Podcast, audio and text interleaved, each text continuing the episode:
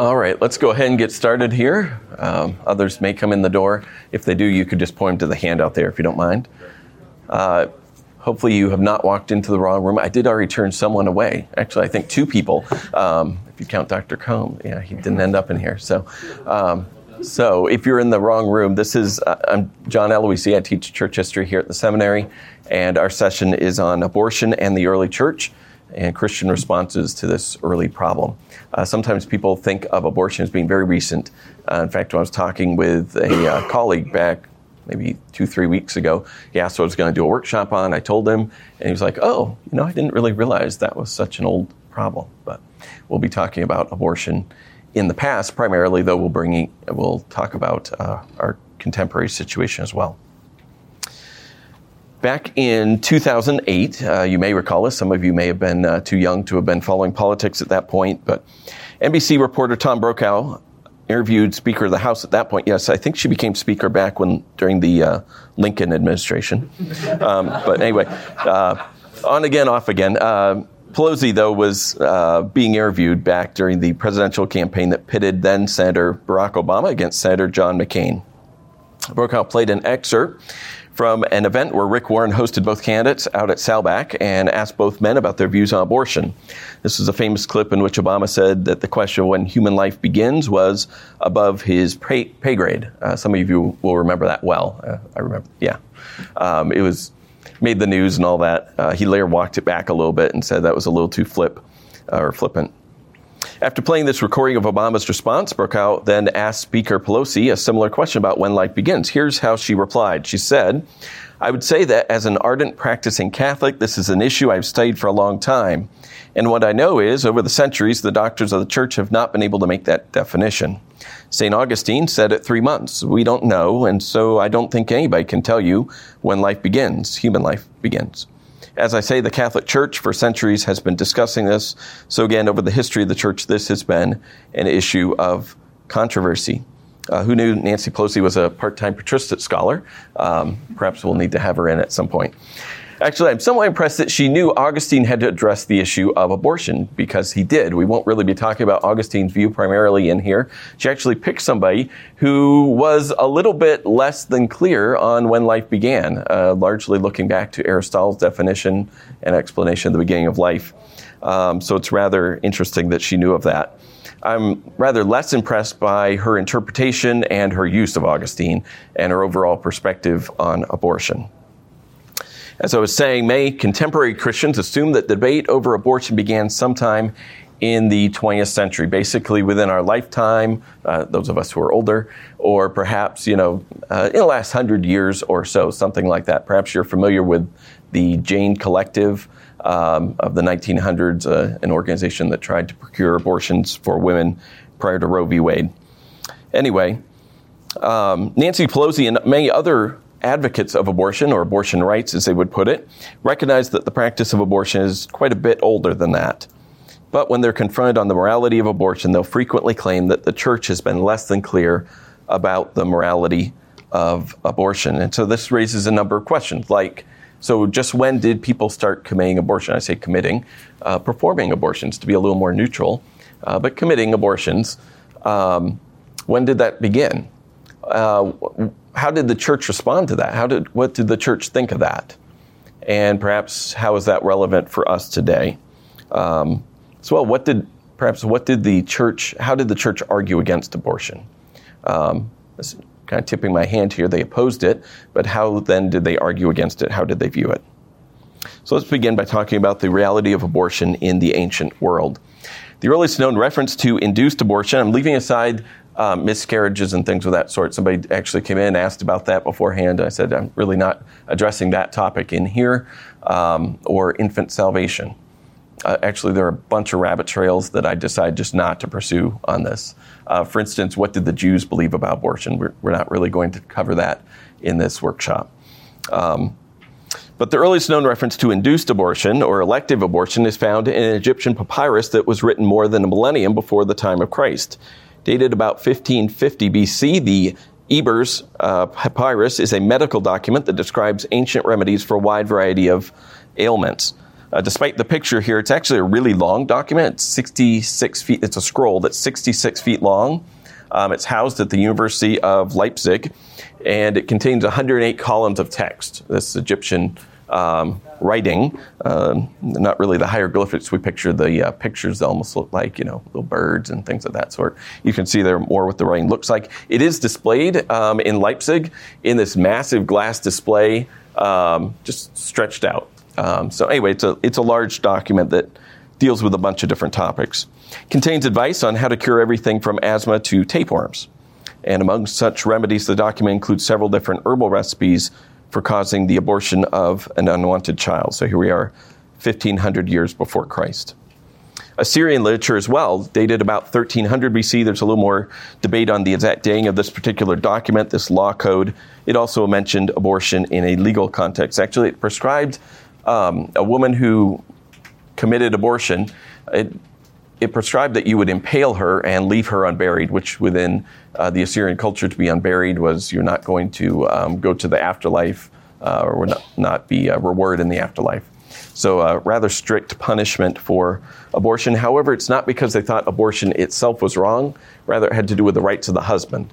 And we'll see this as a common theme within early opposition to abortion outside of the church among pagans. Opposition to abortion was frequently um, when it was performed without the father's consent or knowledge sometimes. For the most part, we're going to just leave aside um, the ancient Near East and spend more time discussing abortion in contexts that were more closely related to the early church, that is, a Greco Roman culture. So we'll start with the Greeks. The practice of abortion was known among the Greeks, uh, appears in a number of different documents. One of the earliest references to abortion in Western literature is found in the so called Hippocratic Oath, the original version of this oath, broadly attributed to Hippocrates about the year 400 BC, that ballpark, considered the father of medicine by many, mentions elective abortion. In this oath, the oath taker promises to do no harm. More specifically, among other things, the physician making the oath promises, I will give no deadly medicine to anyone if asked or suggest such, such counsel. And in like manner, I will not give a woman a pessary to produce abortion. Um, modern versions, the Hippocratic Oath isn't a static thing. It evolved over many years. Um, I actually just saw something, I think it was uh, connected to Yale, um, where a class wrote their own Hippocratic Oath. Um, it was crazy. It was, it was just nuts about a lot of the issues being addressed in this conference um, include a bunch of that stuff, affirming the wrong side. Um, so people today, doctors going through today, typically are not going to say this kind of thing. Modern versions of the Hippocratic Oath won't address abortion. So um, it's probably not real helpful to say that um, you know you're violating the Hippocratic Oath. Doctors are violating the Hippocratic Oath when they um, when they perform abortions, except for the fact that the promise to do no harm certainly was a uh, kind of a lasting uh, part of that. Um, I also don't think uh, that it's best to say that the Hippocratic Oath prohibits all abortion because it addresses a very specific kind of abortion, which involves basically a poisonous suppository, for lack of a better um, explanation, um, that often was very dangerous to the woman. The oath notwithstanding, Hippocrates apparently was not opposed to the practice of abortion in general. In fact, in his book on the nature of a child, he recounted specific instructions that he gave to a pregnant young woman in order to help her abort her child. This was a, uh, a prostitute, actually, that he gave these instructions to and told her how to mechanically um, try to lose her child in the womb. Moreover, as Kapparis points out, the Hippocratic corpus, that is the body of writings connected to Hippocrates, not, not all of them were actually written by him, but this corpus of literature contains plentiful advice on oral drugs, pessaries, mechanical methods, even surgical procedures in order to induce an abortion. Often this advice was dressed under a thin veil of medical necessity. It was supposed to be used for therapeutic purposes only. However, it is self evident that once this knowledge was organized in writing, it could be used for abortions dictated by a wide range of circumstances. So, some 400 years before the birth of Christ, abortion was common enough that Greek physicians were talking about different ways that a person might commit an abortion or perform an abortion. In addition to medical texts, various philosophers, Greek philosophers, addressed the topic of abortion. Plato favored the practice of abortion in certain circumstances. He was actually a contemporary of Hippocrates. We don't know if they ever met, but they lived at the same time, and Plato actually mentions Hippocrates. So would Aristotle, though Aristotle lived after Hippocrates. Uh, both men would talk about the uh, physician. In both his letters and his laws, or rather his Republic as laws, Plato alludes to the practice of abortion as a means of population control in the ideal state. For example, in his Republic, Plato stated, a woman, I say, at 20 years of age may begin to re- bear children to the state and continue to bear them until 40. And he gives some other stipulations about um, poverty, wealth, and uh, family relations and other things. Says we grant all this accompanying the permission was thank you thank you for the permission Plato um, permission to have children uh, but the permission in order to prevent any embryo which may come into being outside the stipulations from seeing the light and, and if any force away to the birth the parents must understand that the offspring of such a union cannot be maintained and arrange accordingly. In other words, if the child is conceived by parents who are outside this age range, the mother in particular, outside the range of 20 to 40, then the child needs to be taken care of, preferably in the womb. If that's not accomplished, then they need to arrange accordingly after, um, after the child has been born. He should be put away. Um, this is kind of an early form of eugenics. If the child isn't desirable for whatever reason, um, they should be done away with. Moreover, in his book Theaetetus, uh, Plato described the role of midwives in eliminating unwanted children by abortion. He said, by the use of potions and incantations, the midwives are able to arouse the pangs of labor and to soothe them at will.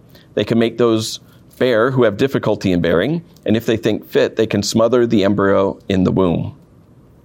So, as Plato saw it, the bearing of children was for the good of the state, very pragmatic, and uh, focused on what is good for society, particularly the government. And when circumstances suggested that the birth of a child was undesirable for the state, he didn't hesitate to recommend abortion, seemingly without any kind of moral qualms. There's no real qualification. It's just they're, they're not wanted. Certainly, any that were misformed in some way, um, he would say, should be exposed if that's discovered after birth. Aristotle, Plato's student, also suggested abortion in some cases. He differed from his teacher on a bunch of different issues, including when life began, or more precisely, when ensoulment took place. But like Plato, he allowed for elective abortion under certain circumstances. For example, Aristotle wrote, when couples have children in excess, I resemble that remark, uh, some of you may know. Uh, we have eight children, uh, so um, I, am pretty sure he's talking about more than eight, though. I don't consider us to be in excess. Um, anyway, when couples have children in excess, let abortion be procured before sense and life have begun. What may or may not be lawfully done in these cases depends on the question of life and sensation. So he seems to see some kind of moral component connected to abortion and is going to prescribe abortion to only take place um, early on in the pregnancy. Elsewhere, he proposed that a male fetus develops a soul at about 40 days after conception, and a female develops a soul at about 90 days. Not sure how he actually came to that conclusion. I've I've read it, read the context in which he says this, and I haven't figured out why he really thinks that's the case. Therefore, he suggested that abortion should take place prior to 40 days after conception. Basically, in the first six weeks or so, a pregnancy, thought, was when um, abortion should take place, ideally. So, in sum, regarding the Greeks, abortion was practiced among the Greeks at least 400 years before Christ was born. As Gorman notes, if any laws against abortion did exist in classical Greece, they were probably motivated out of a concern for the safety of the woman or the right of the husband. Although Aristotle preferred that abortion only be performed early in a pregnancy, for the most part, abortion was allowed within classical Greek culture, and few people seem to have questioned the morality of abortion with regard to the child itself. All right, moving on to the Romans, the practice of abortion was also fairly common within the early Roman Republic and early Roman Empire. Within the Roman world, abortion shows up not just in legal, medical, and philosophical contexts, it also featured commonly in various artifacts of popular culture, such as poetry, as we'll see here. Page four Ovid was a Roman poet who wrote at the turn of the millennium. Basically, he was writing when Christ was born. He mentioned abortion in a number of his poems. For example, in his book, uh, sometimes just translated as The Loves, but Amores, uh, he wrote about his mistress who had recently procured an abortion without his prior knowledge. He refers to her, Corinna. Corinna lies there exhausted, in danger of her life, after rashly destroying the burden of an unborn child. I should be angry. She took that great risk and hid it from me, but anger is quelled by fear. In this story, Ovid was angry that his mistress had gone and procured an abortion, got aborted their child without consulting him first, and his anger is primarily over the fact that she risked her life.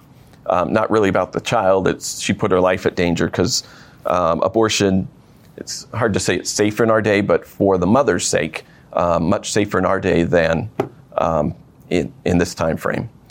I did not include pictures, but there are all kinds of surgical instruments used for abortion. It's the kind of stuff you look at and you wouldn't sleep well at night. Um, it's just kind of gross. Um, but instruments are reused. But in the absence of um, ultrasounds and things of that sort, um, these these things frequently went awry and ended up uh, killing the mother. As this poem suggests, Ovid was far from moral, his anger over the abortion due to the fact that his mistress endangered her own life. On the other hand, Ovid seems to have loathed the person who first invented the practice of abortion. Shortly after the stanza I just quoted, he said, Whoever first taught the destruction of a tender fetus deserved to die by her own warlike methods. No doubt you'd chance your arm in that dismal arena, arena of war, just to keep your belly free of wrinkles with your crime. If the same practice had pleased mothers of old, humanity would have been destroyed by that violation.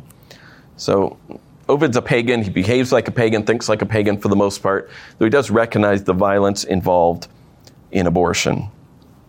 And seems to wish that whoever created this came up with the idea of aborting children, that she had met with violence herself. For several centuries, most Greek and Roman criticisms of abortion stem from either concern for the mother's health, as seen with Ovid, or the rights of the father. However, around the turn of the millennium, that is, the time of Christ's birth, some poets and government officials seem to have begun taking a more positive view of childbirth with a corresponding implication that abortion was not good for the state. Basically, seems that their concern is stemming from um, the need to see population growth in the empire, especially within the Roman Empire. And so they're encouraging people to have children and beginning to view abortion, infanticide, exposure of children, etc., as negative because we need to raise up the next generation for the good of the state, not for religious purposes particularly, but for the good of society. Pliny the Elder was a Roman military commander and a friend of Emperor Vespasian. Much of what he recorded in his book, uh, Natural History, may strike modern readers as incredibly naive, kind of quaint, but it's a remarkable collection of scientific and medical ideas that were common in the first century AD. It's actually quite interesting to read and go, this is, you know, the apostles were walking the earth, and this is what people thought about how to cure a headache, how to, you know, perform all these different medical uh, treatments. So it's really quite an interesting book, even if we go, yeah, I don't think I'd try that. Whatever, that weird substance, grinding up the bones of a this or that, and uh, consuming it. In one section of this work, Pliny criticized the Greeks for their carelessness in discussing certain medical issues. He wrote, I myself am amazed that the Greeks have described even harmful plants. What excuse was there to point out the means of deranging the mind, of causing abortion, and of many similar crimes? I personally do not mention abortives. However, flipping through his own work, um, although he doesn't compile a list, he doesn't like catalog abortives, like here are the things, the five different ways you can, you know, abort your child. He doesn't do that, but he does talk about various medicines and substances that um, did have abortive properties in their day. Also, in this work, he mentions that late term abortions tended to kill mothers in his day, generally after seven months pregnancy. He thought in the last couple of months abortion was particularly dangerous, probably having just to do with the size of the baby and um, the difficulty of either the the amount of poison needed to take, uh, the mother would have to take in order to kill the baby, could very well kill her, or via mechanical uh, surgical means, could be very dangerous for the mother. Juvenal was a Roman poet who wrote during the late first and early second century, basically was a contemporary of the Apostle John, was alive through the 90s, though would have been younger than John. He's the author of 16 satires. He had a tendency to make light of cultural problems, including abortion. For example, after noting that poor women were much more likely to bear children than the rich, is a statement in there about how often does the gilded bed contain a woman lying in labor. Basically, is saying that the wealthy frequently pursue abortion, so they want to keep their slim figure and don't want to go through the uh, discomfort of pregnancy, etc. After that, he rather flippantly wrote, Our skilled abortionists know all the answers, so cheer up, my poor friend, and give her a dose yourself, dose of poison. Things might be worse, just suppose she chose to stay pregnant. Uh, rather flippant and uh, making light of the process of killing a child. Somewhat like Ovid, he mentioned abortion in the course of a poem, spoke about as something that was common in Greco Roman society. People knew what he was talking about. So, in sum, concerning the Romans, within the early Roman world, abortion was generally acceptable as long as the woman was not injured or killed, and the abortion took place with the husband's consent. Nor was it uncommon. Neither Roman law nor Roman culture suggested that killing a child in the womb was inherently immoral. As Gorman notes, the practice of abortion, which had reached an unprecedented height in the first century BC, remained at a high rate through that century and the next. In other words, right into the first century, the culture in which the early church was planted. So, as we'll see, it was addressed by the church fathers. So, how did the church respond to the cultural practice of abortion during the first few centuries of church history? Start by talking about the apostolic fathers. Uh, we have some general statements in the Apostolic Fathers. The Apostolic Fathers are the earliest fathers of the church outside the New Testament. These are not the apostles themselves. These are people who are thought to have known the apostles. At least they overlapped with the apostles. They're kind of the second generation of church leadership after the apostles are passing, as they are passing off the scene. They agreed that abortion was sinful and therefore something that should be prohibited, something Christians should certainly not engage in.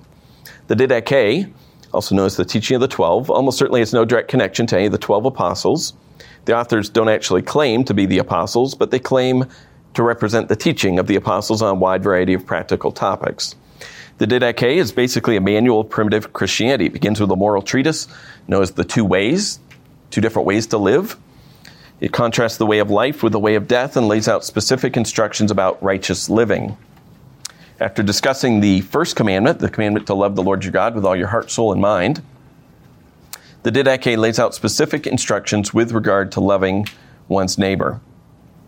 They say this The second commandment of the teaching, you shall not murder, you shall not commit adultery, you shall not corrupt children, you shall not be sexually immoral, you shall not steal, you shall not practice magic, you shall not engage in sorcery, you shall not abort a child or commit infanticide. So here, basically, abortion is prohibited in this list of rather significant sins that are involved in not loving one's neighbor as you should. These are sins against your neighbor, um, sins um, that can be committed in violation of the second commandment. Written about the same time, the Epistle of Barnabas. Again, this, uh, this epistle has no connection to the Barnabas in the New Testament. It's a different Barnabas. Uh, but this is written about the same time, just after the turn of the first century into the second. It also discusses two ways of living, though under slightly different imagery. It talks about the way of light and the way of darkness. Much like the Didache, this epistle also prohibits the practice of abortion in the context of love for one's neighbor. You shall love your neighbor more than your own life. You shall not abort a child, nor again commit infanticide. You must not withhold your hand from your son or daughter, but from their youth you shall teach them the fear of God.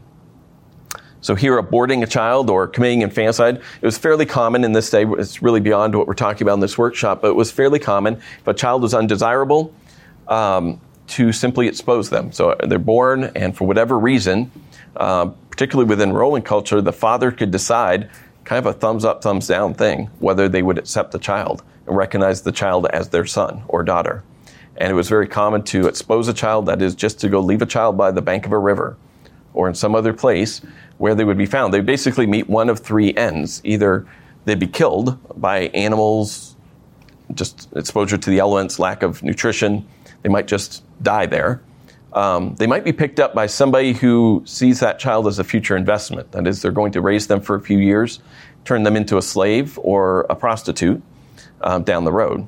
So, very there are a number of people who actually go after a number of Christian writers who go after that and talk about the fact that um, incest is taking place because children have been picked up, raised, and have been forced to become prostitutes, and their father doesn't know. And uh, anyway, a number of Christian authors um, address that.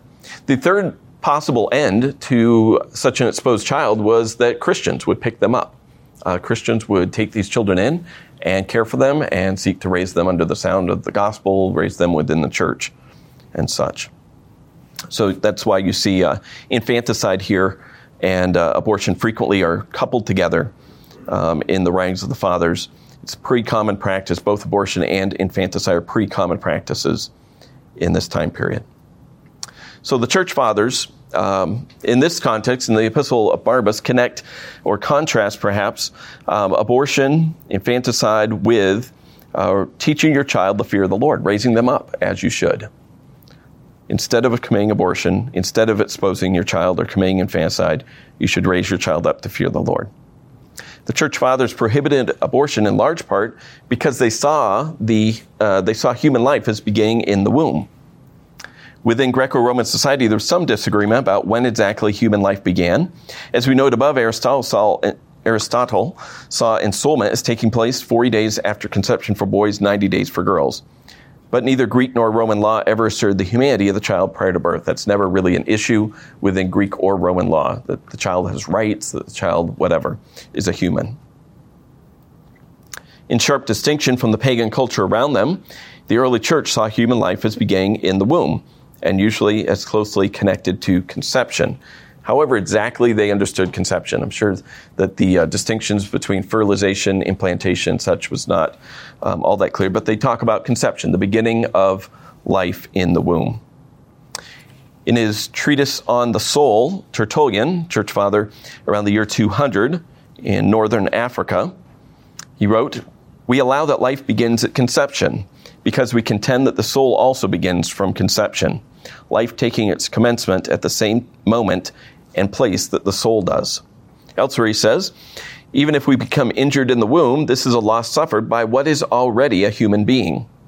So, one of the foundational reasons why the early church viewed abortion as wrong is because what is in the womb is already a human being. And that's in sharp distinction from the culture around them, who saw that the thing in the womb was not human, didn't have rights, and could be disposed of as, uh, as desired, particularly as the Father desired. Similarly, Lactantius, his discussion of the soul, said the soul is not introduced into the body after birth, as it appears to some philosophers, but immediately after conception, when the divine necessity has formed the offspring in the womb. For it so lives within the bowels of the mother that is increased in growth and delights to bound with repeated beatings. I think that last part there is talking about kicking the mother, likes to kick the mother in there. Um, but he sees the soul um, uh, beginning in the in the fetus, in the baby, immediately after conception. Again, connects it to conception and sees what is in the womb is a child, is human. The church fathers held the abortion was sinful because they saw human life as beginning in the womb. They believed the child in the womb possessed a human soul. And because of that, the early church tended to equate abortion with murder. Uh, if what is in the womb is human and you kill it, you're committing murder. Somewhat ironically, and this sometimes strikes people as weird as they begin to read church history, um, early Christians were sometimes accused of things that we just go like, "What? How? How in the world?" Um, they were sometimes accused of things like murder or infanticide, even cannibalism. You might go like cannibalism, like that's way out there. Like, um, at times, such accusations may have stemmed from ignorance about things like the nature of the Lord's Supper. People talked about uh, partaking of the Lord's Supper, the body and blood of Jesus. Pagans picked up on that and ran with it in a wrong direction, started accusing Christians of cannibalism. Or people may have misunderstood the motivation behind Christians taking in foundlings, those children who had been exposed, whatever, people taking them in. Um, there are stories by pagans trying to claim that Christians um, killed those children and partook of them in the Lord's Supper. Um, so they were eating the body parts of children. Crazy. Obviously, like grossly way out there, um, wrong, but the accusations were there. At other times, the accusations were clearly just malicious propaganda intended to provide basis for persecuting Christians. Uh, may have stemmed from ignorance at times, but other times it's pretty clear the people are lying on purpose. Regardless, early Christians were compelled to reply to these false accusations. In the late second century, Athenagoras noted three things are alleged against us atheism, Thyestean feasts, and Oedipian intercourse. Uh, atheism might sound weird to you, but that's they deny the existence of the Greco-Roman deities. So that Christians atheists. Christians aren't atheists; they're theists, uh, monotheists. Uh, well, they, they, denied the existence of Zeus, uh, Zeus, and Hermes and all kinds of other Greco-Roman deities, um, and so they were deemed to be atheists. Thyestean feast there is referring to cannibalism. Oedipian intercourse to um, um, orgies, basically. In response to the charge of murder and cannibalism, Athenagoras replied, When we say that those women who use drugs to bring an abortion commit murder, and will give an account to God for the abortion, on what principle should we commit murder? So his reasoning is basically Christians argue that the abortion of a child is murder when the rest of the culture doesn't. And so we, we prohibit that. We're against that. So why would you turn around? It doesn't make any sense for us to turn around and commit murder of children or adults or whatever. That just doesn't make sense. That's his reasoning. Because we, we claim that a woman who commits abortion using drugs is committing murder. Similarly, Tertullian of Carthage answered the charge of infanticide by pointing out, in our case, we may not even destroy the fetus in the womb, while as yet the human being derives blood from the other parts of the body for its sustenance. To hinder a birth is merely a speedier man killing, nor does it matter whether you take away a life that is born or destroy one that is coming to birth. The early third century Latin apologist Felix wrote, and now I wish to meet him who says or believes that we Christians are initiated by the slaughter and blood of an infant. He's referring to that common charge that Christians are killing infants somehow. No one can believe this except one who can dare to do it. And I see that you at one time expose your begotten children to wild beasts and birds, and another that you crush them. There are some women who, by drinking medical preparations, extinguish the source of the future man in their very bowels, and thus commit murder before they give birth. These statements come from apologetic contexts, uh, but they do represent what early Christians believed about the nature of abortion. They identified it as being murder, um, and so unthinkable for a Christian. In a different kind of context, a more pastoral context, fourth century church father John Chrysostom preached against immorality and the abortion that frequently followed it. He said, Why sow where the ground makes its care to destroy the fruit? Where there are many efforts at abortion? Where there is murder before the birth? For even the harlot you do not let continue a mere harlot, but make her a murderer also. You see how drunkenness leads to whoredom, whoredom to adultery, adultery to murder, or rather something even worse than murder. For I have no name to give it, since it does not take off the thing born, but prevents it being born. Why make the chamber of procreation a chamber for murder? So again, uh, Christians are pretty clear in stating that killing the child in the womb is murder. Whether defending themselves from false accusations or preaching through the scriptures, when early Christians discussed the practice of abortion, they often equated it with the murder of a child. So, in sum, throughout the first few centuries of church history, Christians held and taught a very countercultural view of abortion. Christians consistently argue that life began in the womb and therefore the abortion was tantamount to murder. Perhaps we should not be surprised to find ourselves in a very similar situation today. We're, we're not the first ge- generation of Christians, not by a long stretch, to have had to deal with the cultural problem, the sin of abortion.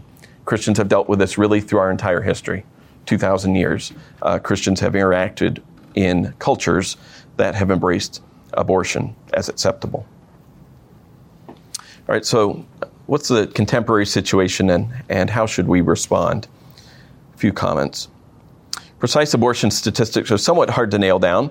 Two major sources of data on abortion in the U.S. come from the CDC and the Guttmacher Institute. Uh, the CDC, of course, has been rather busy the last few years with other issues, um, and so they actually don't have more recent numbers than the ones I will give here. The Guttmacher Institute is a very pro abortion organization. CDC is certainly amenable to abortion. Uh, the Guttmacher Institute was actually begun by Planned Parenthood as it was part of Planned Parenthood. They spun it off about 15 years ago, but that's basically where they are. They're uh, pretty aggressively pro abortion. But both of these institutions compile statistics on abortion uh, in America. We're really just talking about abortion in America here. If we were to open up the numbers beyond America, all of a sudden it just goes into the millions very quickly every year. Uh, just, it's uh, terrible. A few years ago, the CDC reported there were 629 some odd thousand abortions performed in the U.S. in 2019. That was up slightly from 619, uh, 619,000 and such in 2018.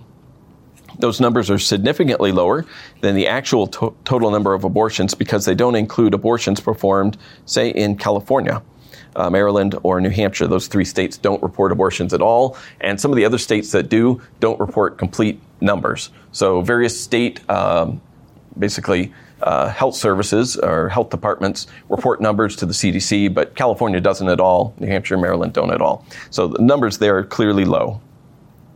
The Guttmacher Institute compiles statistics somewhat differently, especially their close connection to Planned Parenthood.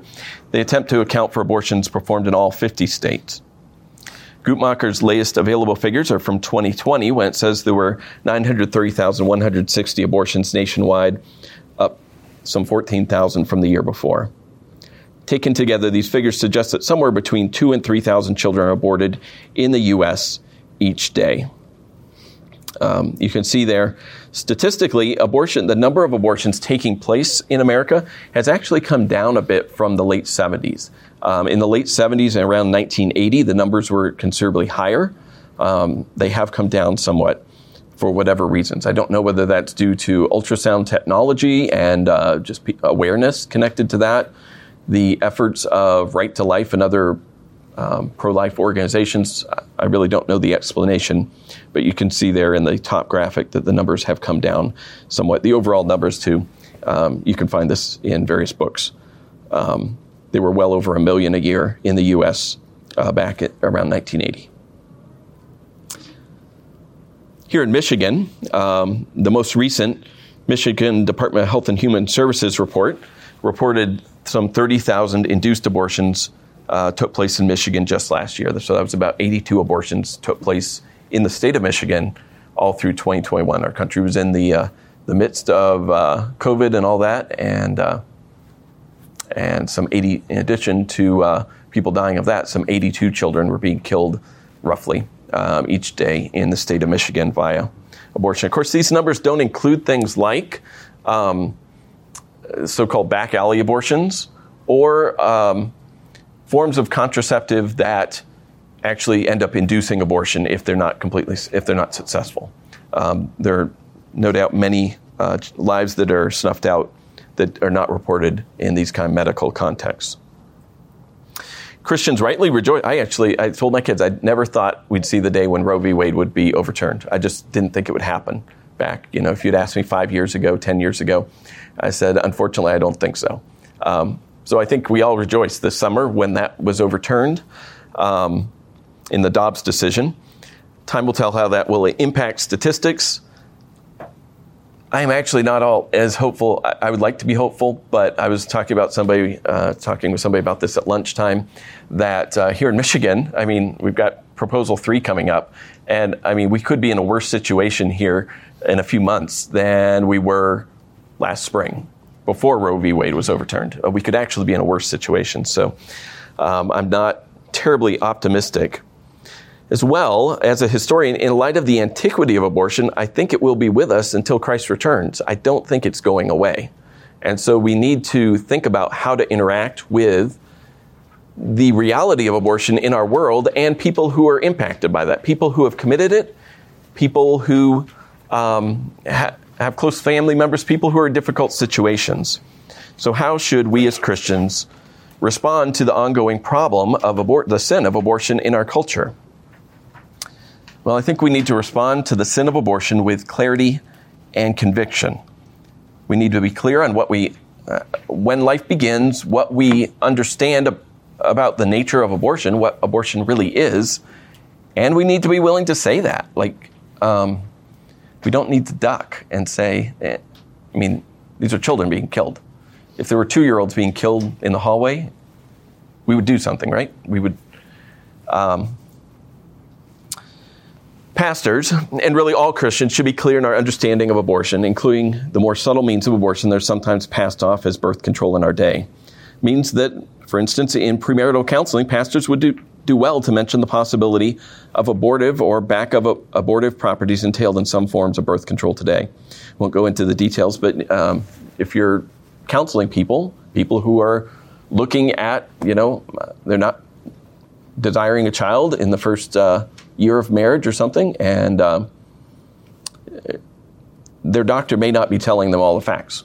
And now you're not a doctor, probably, um, and you're not prescribing things, but you should uh, probably make them aware of how various um, chemical, both hormonal and um, and some mechanical means uh, can impact a fertilized egg. While refraining from turning the church into a political action committee, pastors should also occasionally and at appropriate times address the topic of abortion as it relates to biblical truth. The Bible speaks to moral issues, and abortion is primarily a moral issue. It's uh, first and foremost a sin issue, not a medical issue or a political issue or something else. It's primarily a sin issue, a sin against God, uh, the, and the killing of something made in His image. And so it's totally appropriate for uh, pastors to address a sin issue. Um, even though it has taken on very much a life of its own within politics and such, it is first and foremost a sin issue as pastors address the topic of abortion, they do need to do so recognizing that there are likely women in their church who have had an abortion. I remember more than 20 years ago now in another state, I was riding with a pastor somewhere. He was showing a couple of us guys who were looking toward ministry at the time. And uh, he was going to show us some historical sites. And so we really spent a whole Saturday with him.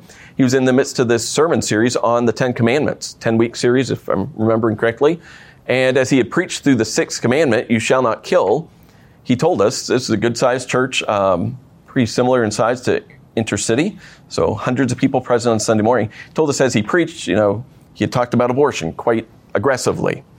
And he says he got to the end of the sermon, he looked out, and there were a half dozen women just really crying, bawling in the service. And he said it occurred to him, he hadn't really realized as he prepared the sermon, that there would be women present who had had abortions, generally before they were saved, but that's just reality. You can see there's the statistics from the Guttmacher Institute. They mentioned that roughly one in four women, nearly one in four women, will have had an abortion um, by the time they reach 45. And so, if our church is seeing unsaved women, uh, people saved in adulthood, which hopefully we are, the reality is there will be some who will have experienced this. And that doesn't mean that we don't address it, but I think we should have that in mind. We shouldn't be in the position of that pastor who got to the end of his sermon and then it was too late. He was like, "Oh, what have I said? You know, what how have I perhaps made these women feel guiltier guilty in ways um, guilty over past sins that are covered by the work of Christ." Um, and they've repented of and, and addressed, and I just was ignorant. Um, so it's good to be aware. Um, it's just statistically, you're almost certain to have people in your church who have been touched by abortion. In Michigan, uh, ballot proposal three is an attempt to eliminate existing restrictions on abortion in our state and to enshrine the right to abortion in our state constitution. Uh, there's actually a state law back in 1931 that uh, criminalized abortion. Nobody really knew about that after Roe v. Wade. It kind of became irrelevant. It kicked into effect this summer, but was there was immediately an injunction placed against it by a, a state judge, um, and so now it's uh, on the ballot. Although just the last week or so, you've probably been getting things like this, multiple things about Proposal Three. Here's one from Right to Life. So I was glad to see this one, um, but more have been pro-abortion. Um, vote yes, uh, various things about Proposal 3. I think it's totally appropriate for pastors to address that. I don't think pastors should be talking about the local millage, you know, and what whether we fund this or that, you know, this road project. Shouldn't be talking about all kinds of political issues. But again, this is totally a moral issue. This is completely a sin issue. It is appropriate for pastors to say, this is what this is saying. You need to understand that there's using the word individual here. That's pretty broad. Every human being's an individual and saying they have the right to this and that. Basically, saying within our state constitution by this ballot proposal that it would be legal. Um, the abortion, most restrictions on abortion would just disappear overnight. Um, so I think it's totally appropriate for a pastor to address this issue. Uh, a lot of propaganda, a lot of the information that people are getting in the mail is misleading at best. Um, and so I think it's appropriate. Scripture talks about human life, this, um, uh, the image of God, the sanctity of life, murder, and uh, Proposal 3 would attempt to make murder, um, certain forms of murder, not a criminal activity. So, well, given the time and place in which we live, Christians should exercise their civic duty to vote. Here's some a place where we live in a very different culture from the first century. Uh, the apostles, the church fathers, never had the opportunity to vote against abortion. If they had, I'm quite confident in which way they would have voted. Well, we do have the privilege of voting, um, and certainly we should, we should pursue that, and uh, Christians should be encouraged to exercise their civic duty to vote within keeping, in keeping with Christian morality. And I say this in just a short sentence, but Christians should pray that God would graciously frustrate the attempts of evil people to promote and uh, to protect within our society sinful activity in our legal codes. We should be praying that organizations like Planned Parenthood would be frustrated, that people who are trying to make uh, the murder of children more accessible would be frustrated in their efforts. As well, Christians should respond to people impacted by abortion with compassion and practical help. As I said just a few minutes ago, um, I know people um, who have had abortions, and uh, likely everyone in this room does, whether you know that you know the person or not. Um, abortion activists like to point to large numbers the 900,000, the whatever number of children being aborted each year. And they'll point to people like us, they'll throw this uh, statement at us or this question where are you going to do? Adopt all those unwanted babies. Well, if abortion kills a human being, such a question largely misses the point. Um, you know, if it were, we're going to kill 10 year olds if you don't take them into your home, what are you going to do? Take in all the 10 year olds? Well, that's not the point. The point is it's wrong to kill the 10 year old. And that's the point here. But I say it largely misses the point for a reason, because um, as Christians who believe that abortion should be illegal, we should wrestle with the inevitable outcome of getting what we wish for. If we, if we could flip a switch and make abortion illegal in America tomorrow and eliminate nearly all of it, that means that hundreds of thousands of babies would be born that where the mothers would have preferred to abort them. The mother would prefer not to be raising that child. Um, and we, we just need to recognize that. As Christians, we could respond to the tension of what, what would we do with all these children by pointing out that one couple's choice doesn't necessarily obligate others to deal with the results of that choice. We could similarly try to argue that actions have consequences and that people need to take responsibility for the consequences of their actions. But when those consequences are a child, and when in many cases the couple, or frequently the single mother, is unprepared or completely unable to care for the child, things are significantly more complicated. Every day in America, single young women discover they are expecting a child that they were not looking to conceive.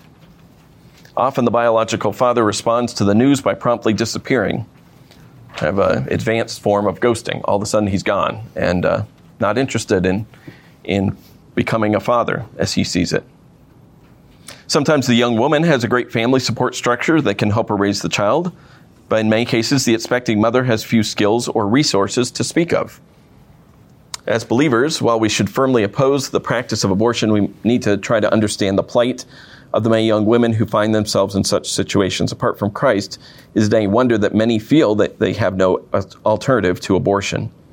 So we need to think seriously about how we could help people in this situation. It's not hard for me to imagine um, 22 year old young woman just out on her own, has an entry level job, and uh, is making poor choices, barely paying her rent, and becomes pregnant through you know, sinful choices, um, whether it's hanging out in bars and becoming drunk, whatever, has a boyfriend, becomes pregnant, and the father is no longer in the scene for whatever reason. What does she do? I mean, j- just the reality of the difficulty of that situation. When the child is born, she works an entry level job and is just paying the bills. Who she can't bring the kid to work, like so.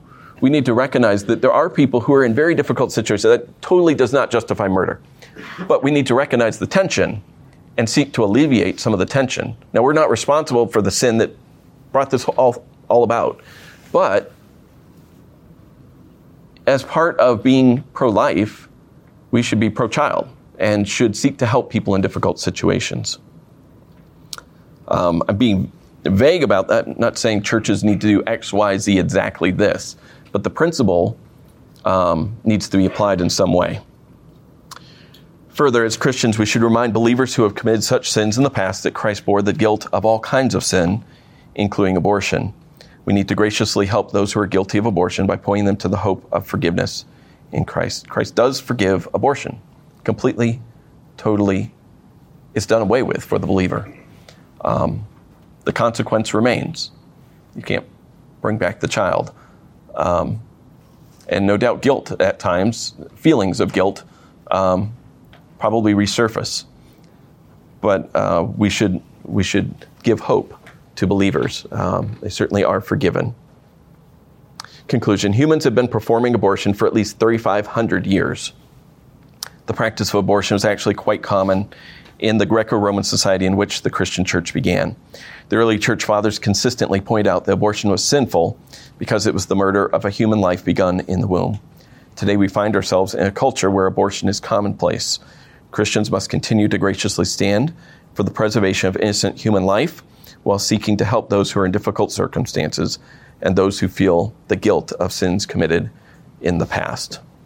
I've included a bibliography here. Um, I mentioned there are all kinds of rabbit trails that one could go off on. Um, there are a number of sources that are very helpful. Gorman on page 11.